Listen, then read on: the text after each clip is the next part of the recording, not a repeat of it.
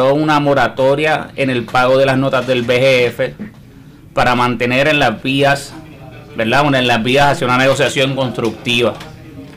En otras noticias, esta semana el gobernador Alejandro García Padilla firmó la ley de moratoria de emergencia y rehabilitación financiera de Puerto Rico. Discúlpenme el trabalengua ahí, es que esto es una ley media complicada y, hasta la lengua se me asusta. la cual otorga al mandatario el poder de decretar una moratoria en el pago de la deuda y le da espacio para reestructurar al Banco Gubernamental de Fomento que está, como acabo de mencionar, en estado de emergencia según el periódico Nuevo Día, bonistas de la Autoridad de Energía Eléctrica también alegan, por su parte, que la legislación viola los acuerdos alcanzados entre las partes y atenta contra una millonaria compra de bonos que debía completarse hoy. En nuestro programa vamos a estar discutiendo más a fondo esta ley de moratoria. Eh, así que no sé nos vaya nadie de sintonía, va a estar bien interesante. Tenemos a nuestro experto, mi amigo y banquero Fernando Viñas, discutiendo esta ley más a profundidad y la vamos a discutir aquí.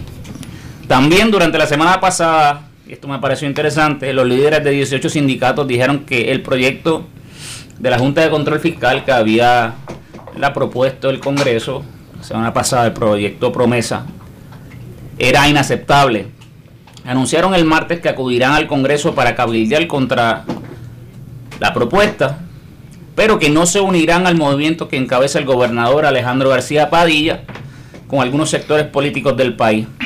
El presidente de la Federación de Trabajadores de Puerto Rico, José Rodríguez Báez, dijo, y cito, no se puede pagar un solo centavo a los fondos buitres, mientras el pueblo está sufriendo las consecuencias de esta crisis fiscal.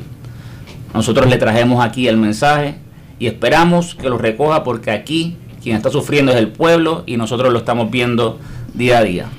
Así que amigos y amigas, como ustedes pueden ver, o bueno, oír, esta ha sido una semana muy interesante. Pero antes de eso, antes de entrar al rollo de Puerto Rico, me gustaría traer, traer un tema que también se habló esta semana. Y es un tema que habla de la corrupción a nivel mundial. Y es el de los Panama Papers. Candente, candente. Sí, es un tema bien importante. Yo creo que muchas veces nos enfocamos en Puerto Rico y nos olvidamos que no solamente en Puerto Rico hay corrupción, sino que a nivel mundial la corrupción es una cosa rampante. Sí, que hay otros paraísos fiscales aparte de Puerto. Perdón. Tú dices. Pues mira, el nombre, el nombre dado, ¿verdad? A los papeles de Panamá, Panama Papers, por los medios de comunicación, se le da una filtración informativa de documentos confidenciales de la firma de abogados Mossack Fonseca, una firma de abogados panameña. Y este leak se da a través de la entrega de 2,6 terabytes de información por parte de una fuente no identificada al periódico alemán, que tiene un nombre bien difícil de pronunciar.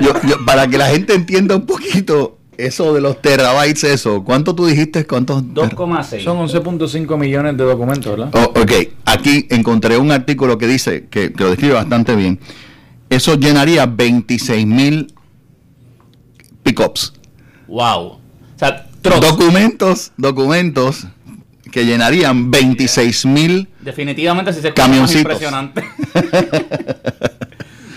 Pues mira, toda esta información revela el ocultamiento de propiedades de empresas, activos, ganancias y evasión contributiva de jefes de Estado y de gobierno, líderes de la política mundial, como el presidente ruso Vladimir Putin, quien hay algunos amigos de él dentro de los documentos que se encontraron. Oye, un chelista, amigo de Vladimir Putin. Por eso Vladimir... Con 2.300 millones de dólares escondidos en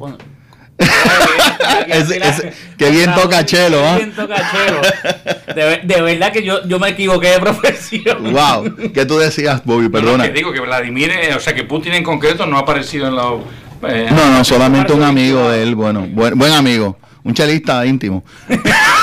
pues mira, las los implicados contrataban al bufete de abogados, Mossack Fonseca, y los servicios consistentes en fundar y establecer compañías inscritas en paraísos fiscales de modo tal que cumpliesen con el objetivo primario de ocultar la identidad de los propietarios.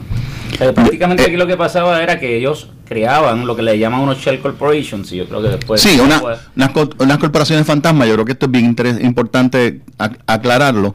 Eh, Fonseca es un, un bufete de abogados eh, que básicamente se, dedica, de- se dedicaba o eh, su negocio era incorporar empresas eh, con el propósito de, de- proteger fiscalmente dinero.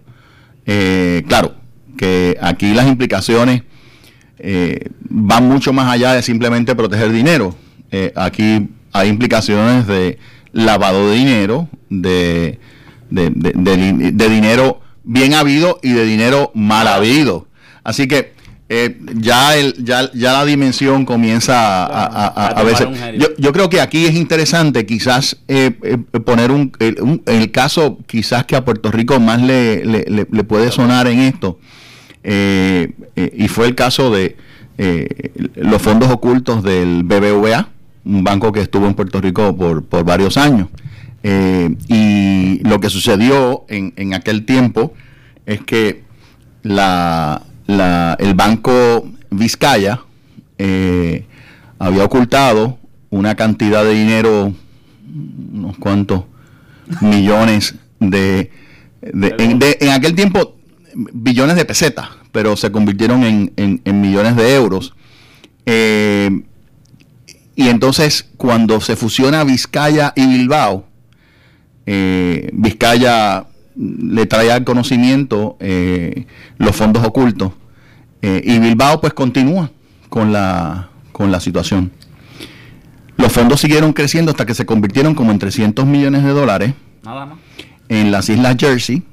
Eh, y entonces el problema vino cuando eh, el banco Bilbao, Vizcaya, intenta adquirir un banco en México, eh, comienza a tener eh, fricción eh, gubernamental en el proceso de, adquisición y se ejecuta una estrategia bastante controvertible, donde se le asignó de ese dinero, dinero a los ejecutivos más altos del banco para que pudieran ir comprando acciones en el mercado, de forma tal que eventualmente pudieran ver- pasárselas al, al- banco Bilbao Vizcaya. Cuando entra el banco, el, el- se fusiona Bilbao Vizcaya con Argentaria, el presidente, el, presidente de la Junta de Directores de Banco Bilbao Vizcaya, se lo comenta al Banco de Argentaria, al presidente del Banco de Argentaria. Y hasta ahí fue que llegó este, esta historia interesante, porque el presidente del Banco Argentaria, hoy presidente del Banco Bilbao Vizcaya Argentaria, le dijo al presidente del Banco Bilbao Vizcaya, ¿sabes qué? O tú vas a las autoridades y declaras, o yo tengo que ir a las autoridades y declarar. Y ahí eh, se destapó todo el problema de los famosos fondos ocultos. Esto le costó muchísimo al, banco a nivel mundial. eh, y en España recibió fuerte Aparte de que el, lo que se llama el consejero delegado del Banco Bilbao Vizcaya, eh, creo que tuvo que ir a la cárcel. Eh, es, un, es un proceso un poco difícil. Entonces, yo creo que, que, estamos, que estamos oyendo ahora a, a raíz de estos Panama Papers. Porque hay aproximadamente 7.6 trillones de dólares escondidos en paraísos fiscales alrededor del mundo. De esos 7.6, una gran cantidad eh, que, se, que yo haya escuchado, aproximadamente 3 trillones, 3.2 trillones, son de empresas norteamericanas que tienen sus ingresos fuera de los Estados Unidos, eh, en paraísos fiscales. Eh, de modo que estamos hablando de una cantidad de riqueza enorme que está eh, buscando evadir impuestos o, o protegerse de impuestos, porque no sabemos quién lo está haciendo bien y quién lo está haciendo mal. Uno de los problemas más grandes que tiene es, es el hacer corporaciones offshore, sobre todo crear estas corporaciones fantasmas, es el dinero que tú puedes meter que viene del dinero del narcotráfico, del dinero de acciones criminales, de Para- el dinero que viene que está sucio y cómo tú lo limpias y lo entras en circulación al, al mercado. Para, para poner esto en perspectiva, yo quisiera decir algunos de los nombres que están vinculados en, esta, en este esquema. porque hay personas, ya mencionaron a Vladimir Putin, pero también está el primer, el primer ministro pakistaní, Nawaz Sharif, está el primer ministro David Cameron, está actores como Jackie Chan, eh, actores como Amitabh Bachchan, eh, en el caso de Puerto Rico se mencionó también la vinculación del famoso rapero Daddy Yankee. rapero Daddy Yankee. También se menciona que, negó que negó eh, vínculos con ellos, o sea, pero no, no, aquí todo el mundo negó. Se mencionó, se mencionó, se menciona en el también, los papeles están ahí. se menciona también a Lionel Messi, o sea, es un, es un escándalo. Que tuvo, que tuvo problemas. Que tuvo problemas, que tuvo problemas de, de, de, de, de, de, índole fiscal en, en España, precisamente el año pasado. El año pasado. Es interesante que, que se mencionen todos estos nombres, porque a veces pensamos, ¿verdad? Eh, que estas figuras están funcionando de la manera correcta y, no es que se le quiera hacer una acusación de alguna índole, sino que están vinculados aquí y eso hay que, habría que investigar las autoridades pertinentes. Pero es importante porque mientras estas corporaciones están utilizando mecanismos para favorecer fiscalmente y tributariamente a estas personalidades con poder, los ciudadanos común y corriente cada vez son más eh, fuertemente golpeados por los diferentes estados cuando se le imponen contribuciones. Oye, y, y, hay, un, hay un estimado de que a nivel mundial el mundo está dejando de percibir ingresos fiscales por 200 mil millones de dólares al año eh, eh, y, y 35 mil millones en Estados Unidos 78 mil, eso me, eso me sorprendió, 78 mil millones en Europa. Wow. Así que, en Europa que es un país. Entonces, claro. De hecho, el, en momentos en que, perdona, en, en, momentos en que, en que, como, como dice Ignacio, en momentos en que el, el ciudadano común está siendo tributado eh, para, para, para, para pagar sus impuestos, que el déficit, una historia que en Puerto Rico la conocemos demasiado de cerca, eh, vemos cómo eh, se, está descubriendo un, patrón de, evasión formal. el, gran escándalo de esto. No tan solo es que haya unas cuestiones eh, morales intrínsecas en la discusión, sino que también hay una cuestión de, cómo el sistema está estructurado de una manera que está favoreciendo a unos versus a otros. Porque el ciudadano a pie no tiene acceso a, esto, a estos mecanismos. Estos, mecanismos. que no. Entonces realmente eh, es, una, es una situación que es preocupante y es alarmante porque deberíamos estar promoviendo sistemas que fueran más equitativos y, más, ¿verdad? Más justos. Claro. Y, y bueno, el, el, aquí entra toda una discusión de hasta hasta dónde se debe tributar, o sea, cuál es el punto en que en que el gobierno impone tributos y esos tributos eh, comienzan a fomentar eh, la la, protección de, de, los, de los contribuyentes eh, comienza y, quizás a fomentar también la evasión, el famoso Leifer Curve. Bueno, a mí, a mí me mencionaba en estos días un amigo abogado, me decía, mira, a mí me, sorprende eh, que grandes verdad personalidades vinculadas al mundo de los negocios estén en Estados Unidos reclamando impuestos. ¿Será que ellos por un lado reclaman impuestos y por otro lado tienen estos mecanismos para, para evitar los impuestos y que sea el ciudadano de a pie el que tribute? Eso me parece muy interesante y creo que es sumamente un comentario sumamente acertado para terminar la discusión y vamos a comenzar ahora después de la pausa, vamos a entrar ya más a, fondo al tema de Puerto Rico, especialmente al tema de hoy que es la ley de moratoria, vamos a discutir eso. Pero vamos a una pausa amigos y amigas, cuando regresamos tenemos el término de la semana también. ¿Cuál es el término? ¿Cuál es el término? de la semana va a ser la eh, perdóname que se me. Se te fue el santo al cielo. Se me, fue aquí, se los digo ahora mismo. Es el money laundering, discúlpame. A lavado de dinero. Lavado de dinero. discúlpenme aquí. Es el money laundering. Así que venimos ahí y después vamos a abrir las líneas. Así que no se nos vaya nada, seguimos Economía 101. Esto es Economía 101 y lo escuchas por Noti 1630. Somos la estación de noticias líder en tecnología. Contamos con una aplicación para tu teléfono celular en la que puedes escucharnos, vernos, leernos, enviarnos información noticiosa, votar en encuestas y mucho más. La aplicación de Noti 1630 para tu celular. Búscala en tu App Store de iPhone o en el Play Store de Android. Descárgala totalmente gratis. ¿A dónde te lleva tu Nissan? Llega cómodo a la playa en la Rogue 2016 con bono de 1000. Centra 2016 con pago mensual de 299. ¿Quieres irte de paseo? ¿Qué mejor que el Altima 2016 con bono de 1000? Murano 2016 desde 32.775. Medina Auto con el Nissan que se adapta a tu aventura. 787-747-4444.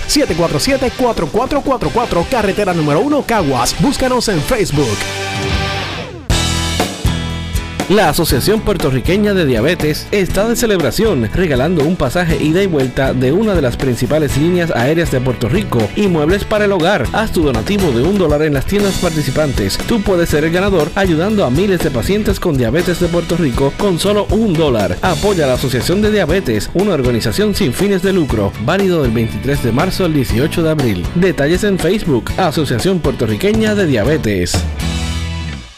Esta semana, saca tu auto del parque en la megaventa del Estadio Irán Víctor. Sobre 800 autos nuevos y usados de todas las marcas en liquidación total. Solo del 6 al 11 de abril en el Estadio Irán Víctor. Produce Arturo Guzmán. Ven y celebra el 35 aniversario de Roma con toda la mercancía en especial en todas las tiendas. Roma, la mejor tienda de descuentos. Ven y celebra el 35 aniversario de Roma, válido del 6 al 10 de abril. Noti 1630. Primeros con la noticia. La estación que tú escuchas desde que te levantas con toda la información que necesitas para comenzar tu día. Yo felicito a Noti1 por su labor fiscalizadora y que siga sacando la cara por el pueblo de Puerto Rico. Noti1 fiscaliza a todos por igual. Hay otros medios que en esencia lo que hacen es tapar y consentir. Somos Noti 1630, fiscalizando a todos por igual y velando por el bolsillo del pueblo.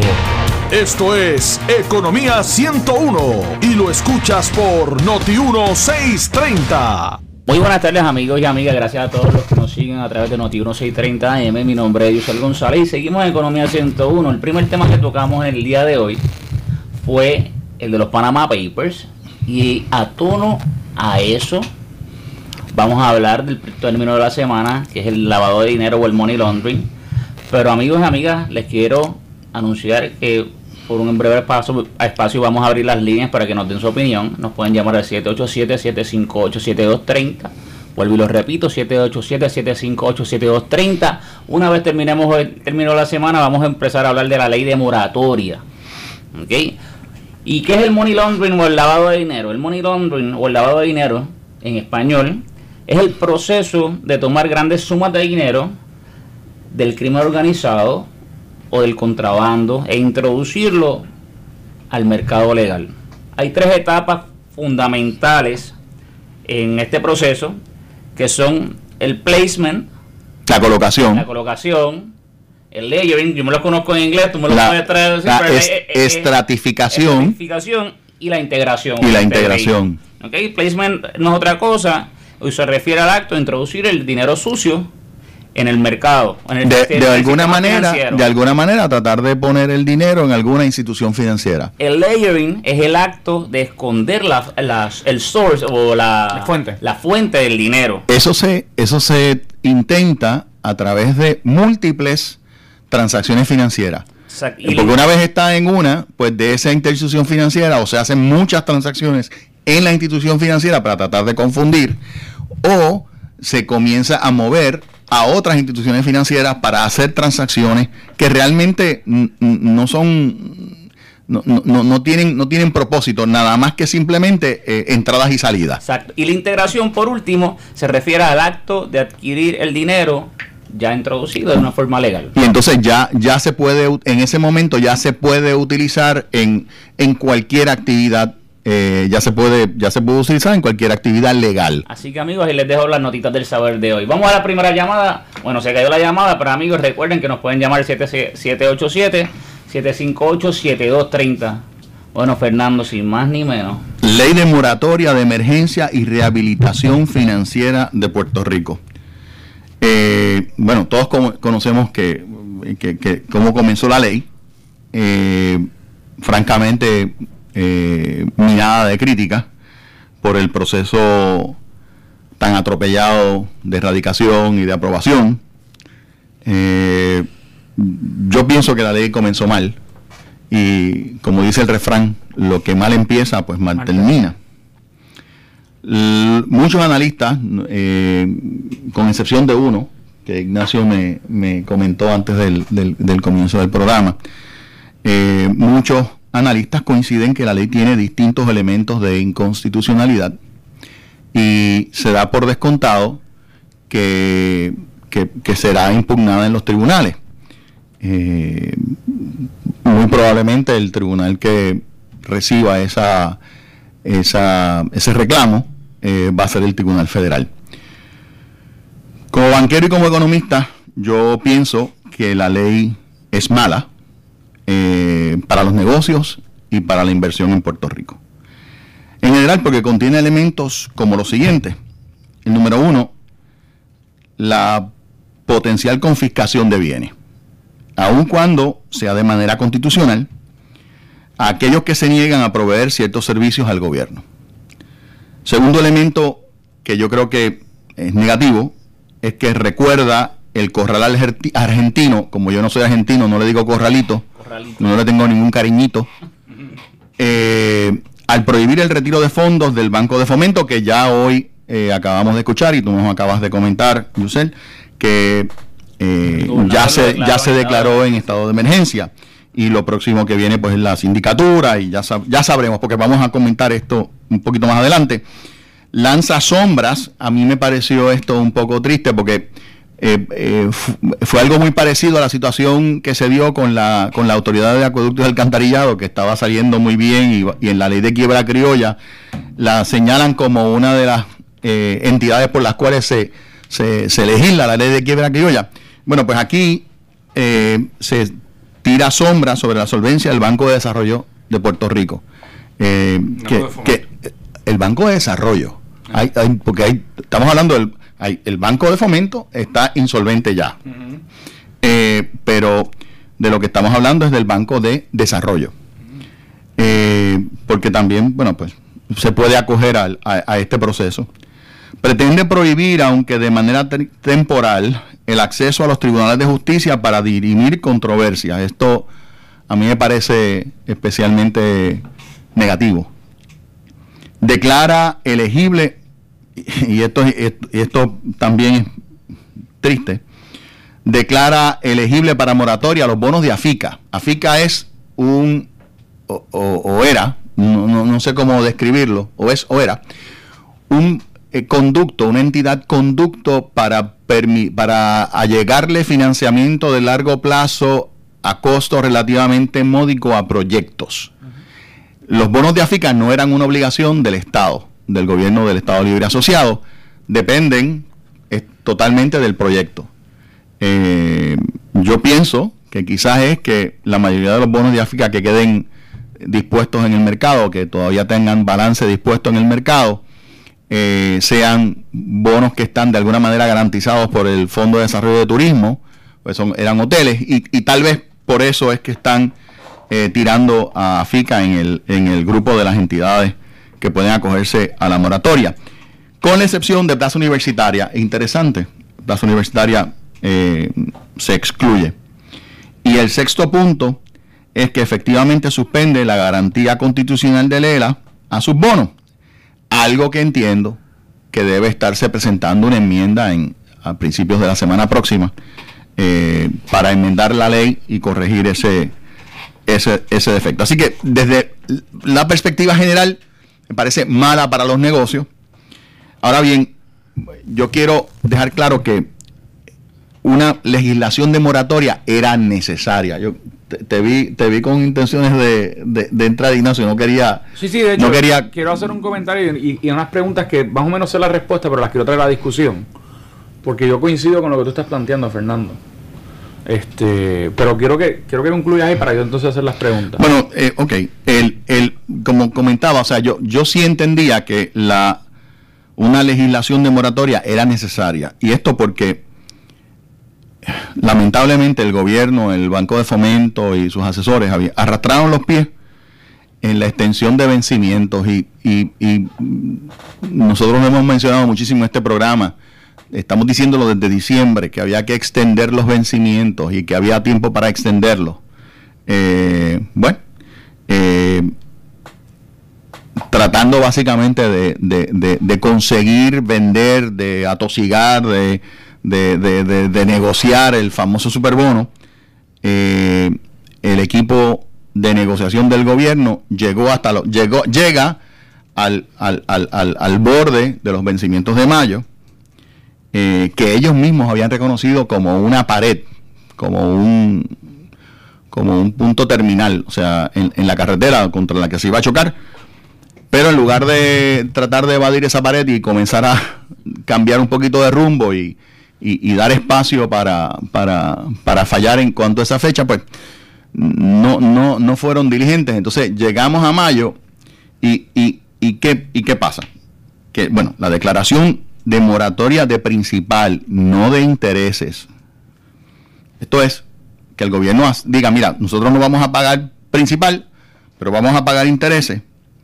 Se, se hacía necesaria porque en mayo primero un grupo importante de inversionistas eh, individuales, tanto de Puerto Rico como de Estados Unidos, iban a quedar en, en un limbo, en un limbo legal, con unas notas ex- eh, unas notas vencidas, eh, sin, sin ninguna otra eh, consideración. Entonces, yo creo que eh, por eso era que yo entendía que una ley de moratoria, o entiendo que una ley de moratoria, era necesaria para, para cobijar a esas, a, a eso, tratar de cobijar a esos, a esos inversionistas, para que no se quedaran en el vacío una vez vencieran sus notas. Sin embargo, eso de quedarse en el limbo ya era lo mismo que había sucedido con las notas de PFC. No sé, no sé si lo recuerdan. En agosto y en enero. Claro, cuando se cuando incumplió. Eh, y bueno, los que eh, entendemos que era necesario o queríamos tra- o tratamos de rescatar el buen nombre y el crédito que una vez tuvo Puerto Rico, eh, reconocemos que legislar la moratoria era el menor de los males. Y digo el menor de los males porque moratoria es malo anyway. Yo creo que, y yo creo que por lo que tú vas, antes que nada quiero recordarle a los amigos que tenemos en las líneas telefónicas que ya mismo nos, permitan una oportunidad de, de- de desarrollar el tema y ya mismo les vamos a abrir las líneas nuevamente. Pero, regresando acá a lo de la ley de moratoria, creo que es importante, eh, creo que lo hemos discutido también aquí, creo que es importante mencionar que la moratoria en idea conceptual, ¿verdad? En un momento de crisis, no es mala, porque cuando uno, ¿verdad? Va a buscar una Moratoria de inversión. vencimiento.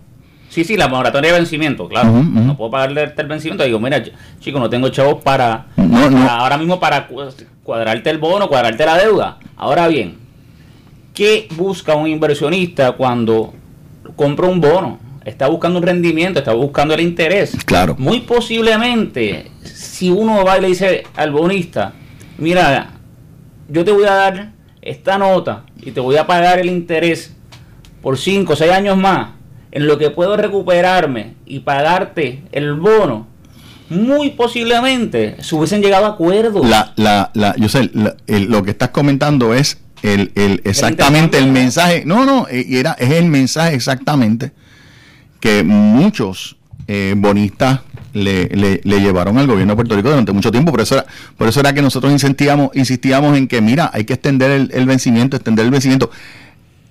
Eso no era mala idea. O, bueno, más bien era, era la idea. Era la idea para llevar a cabo. Pero una vez eso no se puede lograr porque ya simplemente no hay tiempo para, Claro. para, para hacer ese proceso, pues entonces no te quedaba otra que una que, de- que declarar una moratoria de preguntar. Des- desafortunadamente, ¿ah? Yo quisiera preguntar, yo mientras hacía los apuntes para esta mañana, hay una nota que quisiera realzar, que es que el primero de mayo el BGF tendrá que hacer un frente al pago de deuda de 422 millones y en junio 700 millones adicionales. O sea, estamos hablando más o menos... Eso es el, ese, en junio es el gobierno central. Sí, el gobierno, perdóname, el gobierno No, central.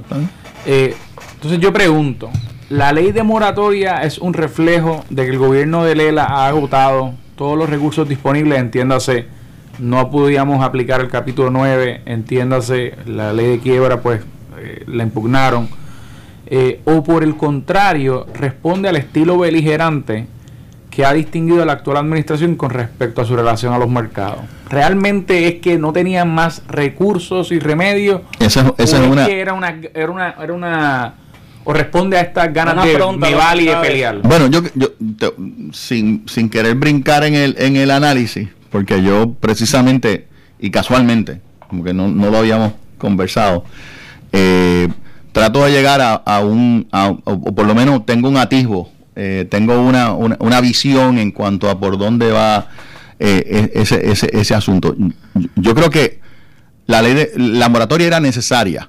Lo- los aderezos que vinieron con la con la con la ley de con la moratoria son los que quizás nos dan un poco de luz en cuanto a por dónde es que Sure. cuál es el cuál es la, la- la estrategia de negociación. Esta misma semana, eh, el candidato David Bernier, el candidato a la gobernación, le comenta públicamente al gobernador y a la administración en, en contraposición a su propuesta que aunque él entiende que hay que establecer una moratoria para los vencimientos, él no está de acuerdo con el proyecto que se aprueba, él está en récord diciendo eso, y que él lo que promueve era un mecanismo de pago coordinado, que es más o menos lo que ustedes están diciendo, de una negociación de intercambio con, los con los bonistas. Si nos sentamos y miramos eh, eh, en qué plazo se puede pagar esto, pues no se puede pagar este año, pues vamos a mirar dentro Claro. de cinco años, dentro de seis Estamos años. buscando el interés. Es que o sea, el, que, el que hace una inversión en el mercado está buscando Y, y un es que nadie, cambio. y yo creo que aquí es que nadie está negando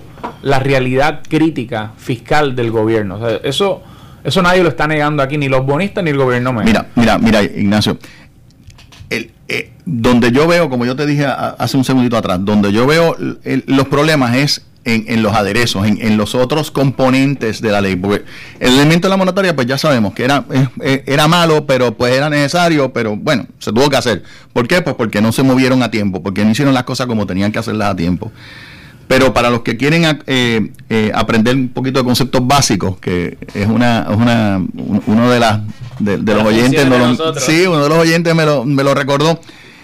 Hay una cosa que es importante, o sea, la rehabilitación no se legisla, la, la rehabilitación se negocia. Entonces, por eso es que yo, yo veo esto cuando dice ley de moratoria de emergencia y rehabilitación financiera de Puerto Rico. Usted no va a rehabilitar financieramente a Puerto Rico legislando. Usted tiene que rehabilitar el crédito de Puerto Rico negociando. Entonces, para rehabilitar un, a un deudor o un crédito, se necesita reestructurar la deuda para conformarla al ingreso.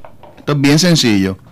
Si usted debía, eh, tenía que pagar mensualmente, por decir un ejemplo, un préstamo personal de 300 dólares y tenía su trabajo donde se ganaba pues sus 1.200 dólares, pues podía pagar el, el- el préstamo. Llega un punto que pierde el trabajo y no puede pagar el préstamo personal. Pues usted va y se, típicamente las personas van, se sientan y tratan, se trata de, de diseñar un, un periodo de Un arreglo. de Un acuerdo de arreglo pago, una- un- para hacer un acuerdo de pago, seguro. Es de eso es que se trata. Entonces, todo, de- todo deudor que no puede pagar una deuda tiene solamente un problema. Y ese problema es que sus ingresos son menores que sus gastos. Eso es siempre así. Ahora, ¿cómo eso se, se manifiesta? Bueno, de, de mil formas. Ahora, en una rehabilitación tienen que ocurrir tres cosas principalmente, por lo menos desde mi perspectiva. El deudor debe, puede cumplir con los nuevos términos y cumplir con su obligación. O sea, para que haya un buen arreglo de rehabilitación financiera, tiene que ser capaz el deudor de, de cumplir con los nuevos términos y pagar conforme a la nueva estructura. Se tiene que establecer un balance entre los ingresos y los gastos. Y el deudor debe recobrar el acceso a contraer deuda bajo términos, bajo mejores términos que la deuda reestructurada. ¿Para qué? Pues para que ese deudor pueda ahorrar en, en- en- en, eh, sus pagos anuales, mensuales, lo que sea. Pero tiene que recobrar acceso. O sea, si no se eh, consiguen esos, esos tres elementos, el crédito no está rehabilitado. Entonces, cuando se mira la negociación de la deuda de Puerto Rico, sin duda, eh, el gobierno está presentando un plan con el que puede cumplir. No paga intereses un año, al próximo año paga a un 3%, el, un, un- nivel del orden del 50% se pone en un bono que nunca pagará intereses nada más que hasta el final de su, de su término, los 35 años. O sea, obviamente son unos términos que puede cumplir el gobierno cómodamente, porque no hay, no hay que hacer ningún sacrificio. Pero la pregunta es, ¿se establece un balance entre los ingresos y los gastos? Pues no. Yo, yo quisiera que eh, próximamente habláramos las líneas, pero yo tengo una pregunta adicional que. Yo, yo puse tres preguntas aquí simples.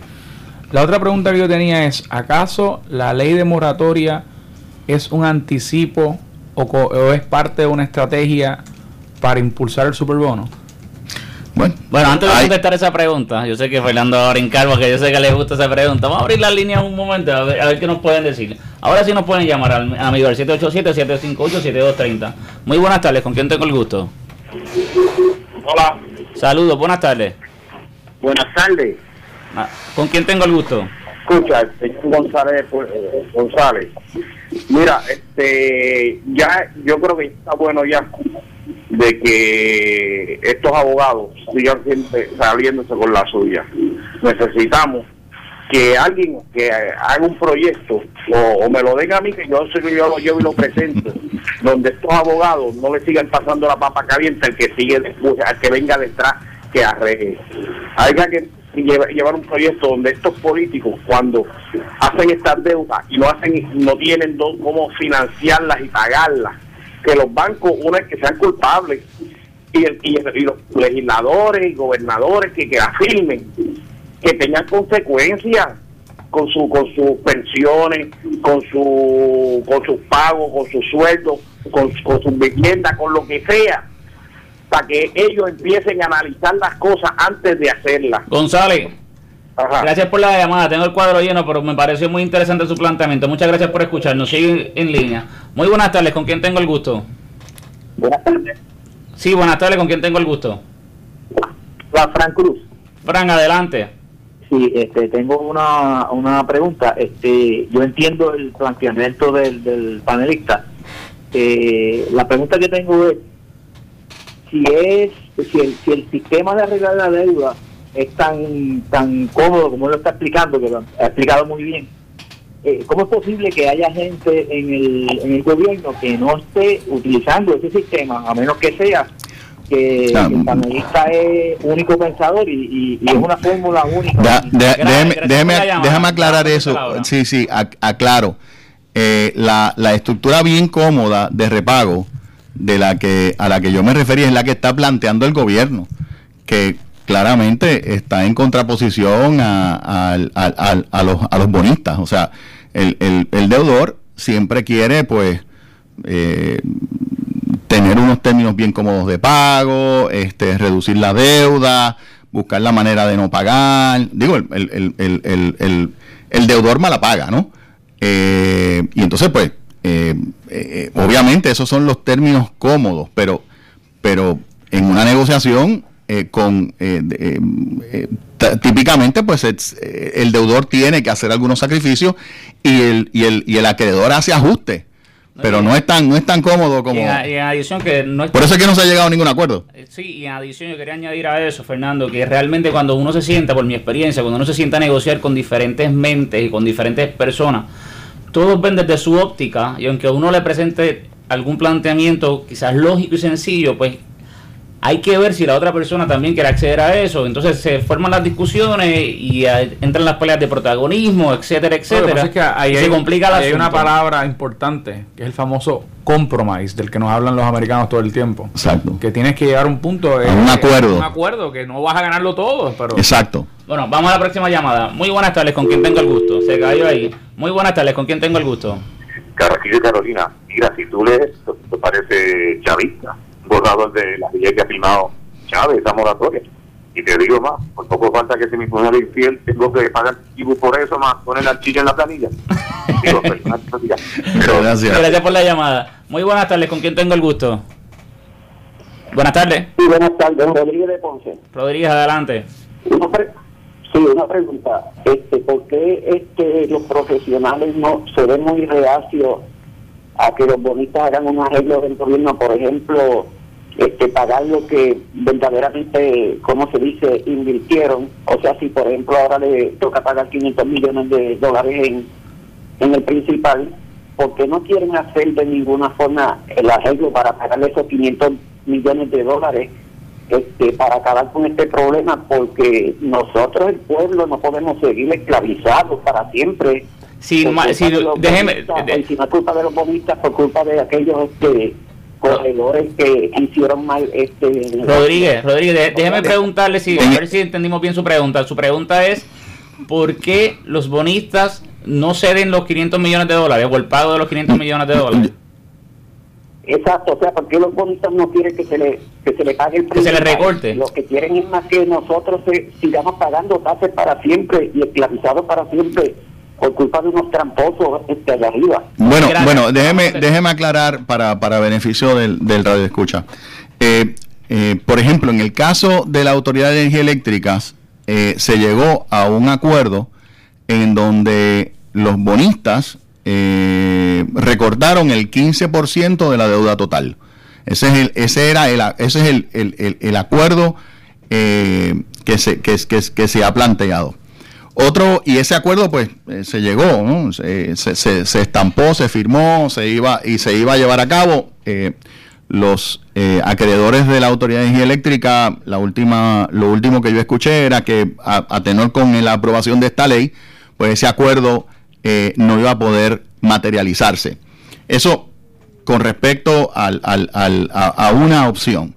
Hay otro grupo de acreedores eh, que recientemente presentó eh, y se distribuyó en, en- los periódicos eh, una propuesta, los acreedores de los bonos de obligación general propusieron una moratoria de principal, esto es que el gobierno de Puerto Rico no pague principal por los próximos cinco años. Y entonces reestructurar el, el- el total de la deuda de Puerto Rico para conformarla a unos niveles más bajos de ingresos y permitir el repago. Esto, esta propuesta, la, la hacen los, los tenedores de obligaciones generales por, el, por la razón de que cuando ellos compraron ese bono, a ellos se les representó que hay una cosa que se llama la Constitución de Puerto Rico que, que obligaba al gobierno de Puerto Rico a pagar prioritariamente esa deuda.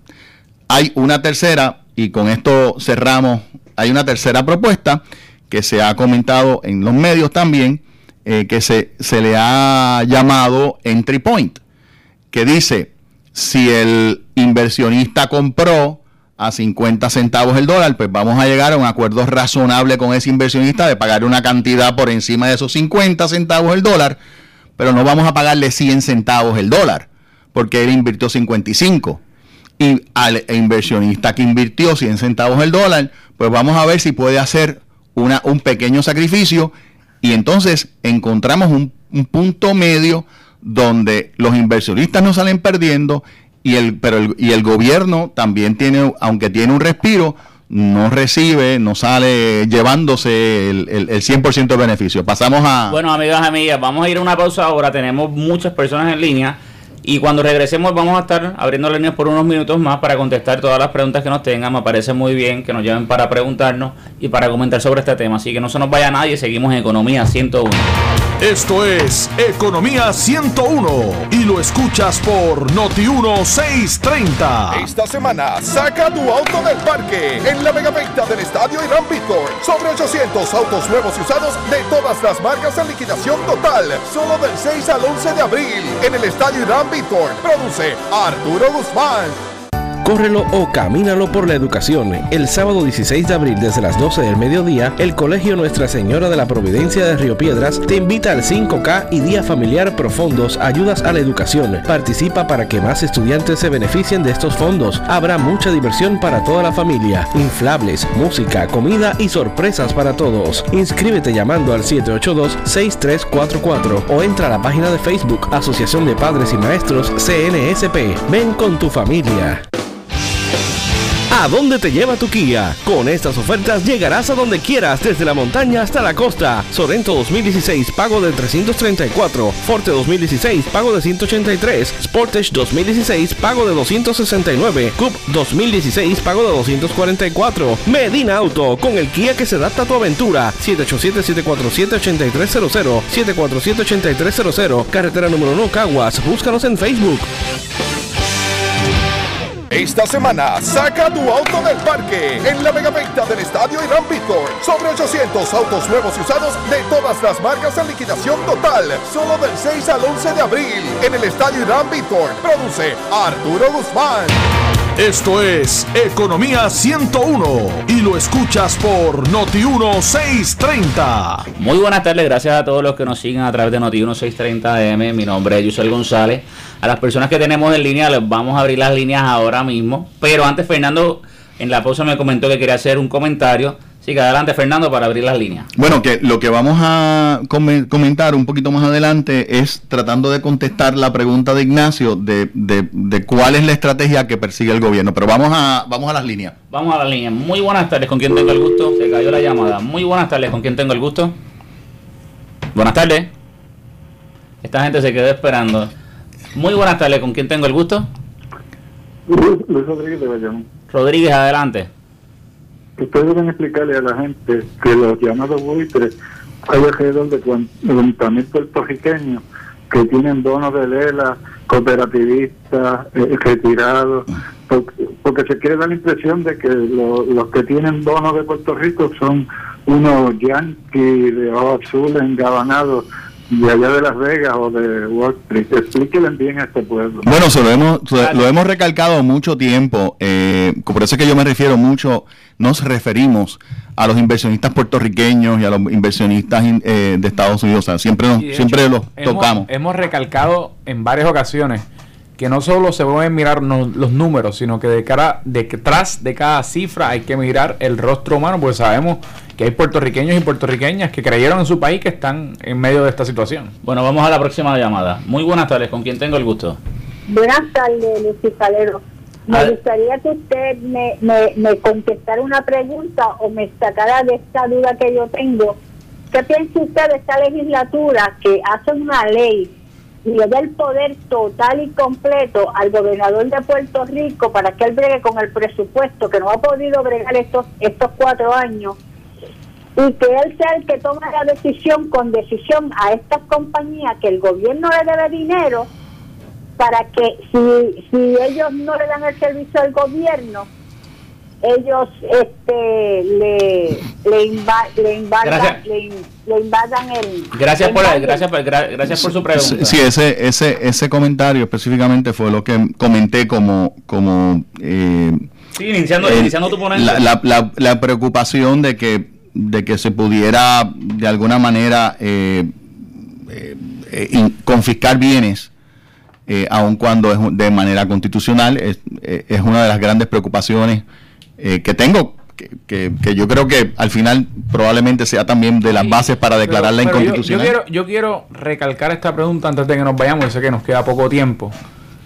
¿Acaso, y, y se lo pregunto a Fernando, ¿acaso la moratoria es una estrategia para impulsar el superbono? Bueno, mira, Ignacio, yo eh, cuando, cuando miras el superbono, tienes que preguntarle, bueno, ¿qué es lo que ha propuesto el, el gobierno? Bueno, pues el, primer paso es de alguna manera imponer sus términos, ¿no? Eh, ya comencé, ya comenté que eh, parte de su de su de, esa estrategia la compone el no pagar intereses en un año, pagar intereses al 3% en el segundo año, eh, y así sucesivamente hasta llegar a un 5%, pero de aquí a 5 a, cinco, cinco años. Eh, y entonces no pagar intereses porque básicamente lo que sería se acumularían intereses en un componente de casi el 50% de la deuda. Y por 35 años. Otro elemento es que el superbono pretende romper las condiciones bajo las que se prestó originalmente. Eh, viola la garantía constitucional de buena fe y entero crédito de Lela, o sea, porque el, el superbono dice, no, no, no, eh, eh, hay una cosa que se llaman los bonos de GO, pero esos bonos de GO, pues de alguna manera tendrán que, reci- que recibirán un corte. ¿Un corte de cuánto? Bueno, el 30%. Y hay unos bonos de COFINA, eh, que el, gobierno de Puerto Rico le está diciendo a los bonistas de COFINA que les mintió del año 2007 al 2011, cuando les representó que el IBU no era parte de los recursos disponibles de ELA. Y ahora está diciendo, no, no, eso es parte del pote. Y vamos a meterlo. Y hay, hay que recortar también COFINA. O sea que estás violando los términos bajo los cuales originalmente. Y entonces, el, el tercer elemento es que desconoce, o sea, desconoce, en, oposición a reconocer, desconoce los acuerdos de subsidio o de subvención de ingresos contraídos por el ELA para pagar las deudas que cubrieron los gastos del ELA. Esto signi- eh, eh, ¿Cómo traduzco esto? Bueno, básicamente habían unas entidades que dependían de asignaciones legislativas o de otros ingresos y que se representó que eso iba o podía estar allí. Y entonces ahora eh, no no no eh, mala mala mala mala tuya porque tú invertiste y tú sabías que, que esto se podía caer que esto se podía caer. Entonces este último punto es el que me trae al banco de fomento y a la rehabilitación financiera.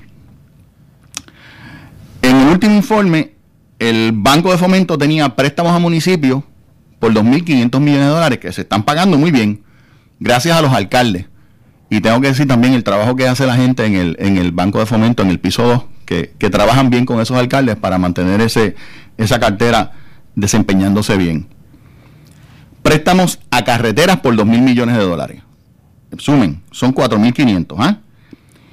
Esos 2 mil millones a carretera se, legislaron la, la, la crudita 2 y 3 para pagarlo. Oye, ¿dónde están esos chavos? Y entonces, préstamos al ELA por 2 mil millones de dólares. Así que estamos hablando de 6.500 millones en préstamos al del Banco de Fomento al gobierno de Puerto Rico. Entonces, ¿qué pasó con esos préstamos del ELA? Pues que el Estado Libre Asociado de Puerto Rico no le pagó a su banco.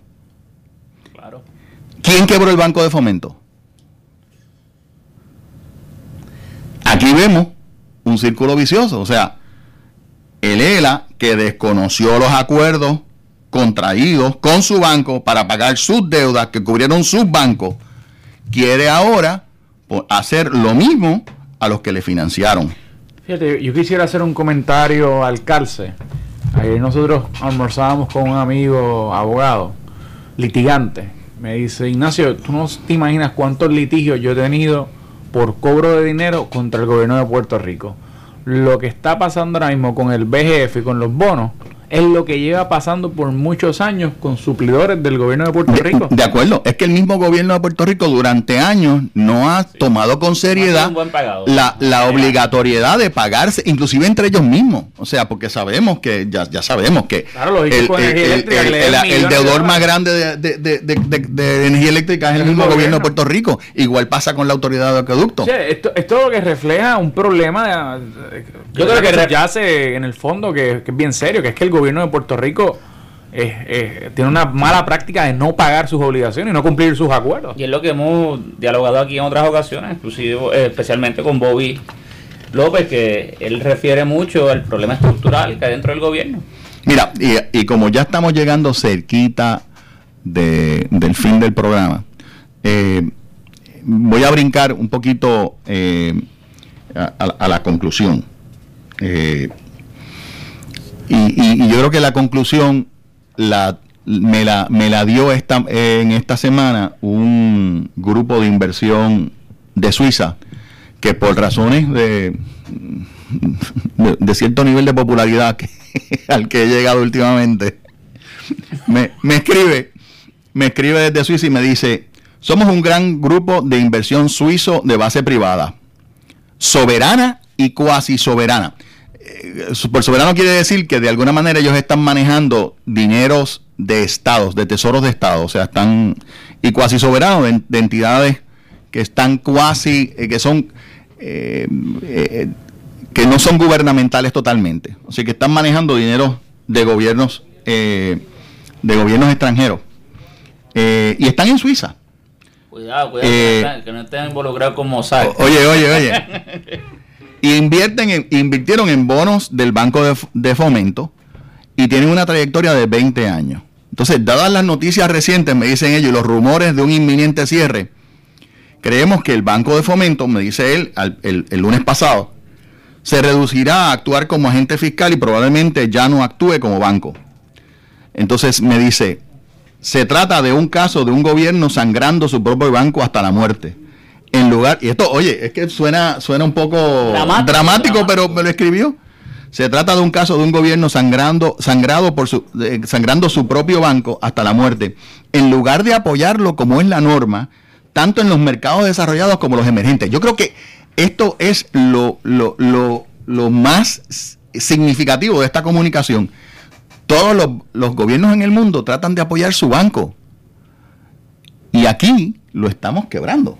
Esto no hace ningún sentido. Bueno, si el dice, y, y terminó diciendo él, si el supuesto de nuestra propuesta, que el gobierno debe proteger su banco, es errónea, me dice él, tendremos que conformarnos con un superbono en lugar de nuevas notas del BGF. Y ahí, que- Ignacio, tú tienes tu, tu, tu contestación. pero ahora yo pregunto, ¿quién está detrás del superbono? Eso es en su en su génesis.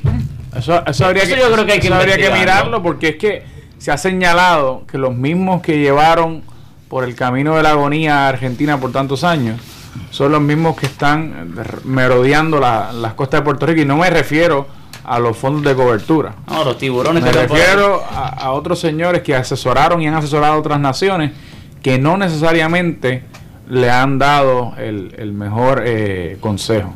Sí, amigos, amigas, allí tienen. Vamos a la última llamada. Muy buenas tardes, ¿con quién tengo el gusto? Sí, buenas tardes. Yo, eh, yo Buenas tardes. Hello, se cayó la llamada, amigos y amigos. No tengo tiempo para más. Así que muchas gracias por sintonizarnos. Nos veremos el sábado que viene aquí en Economía 101. Buenas tardes. Buenas tardes. Noti 1 no necesariamente se solidariza con las expresiones vertidas en el siguiente programa. Escuchas la emisora de noticias.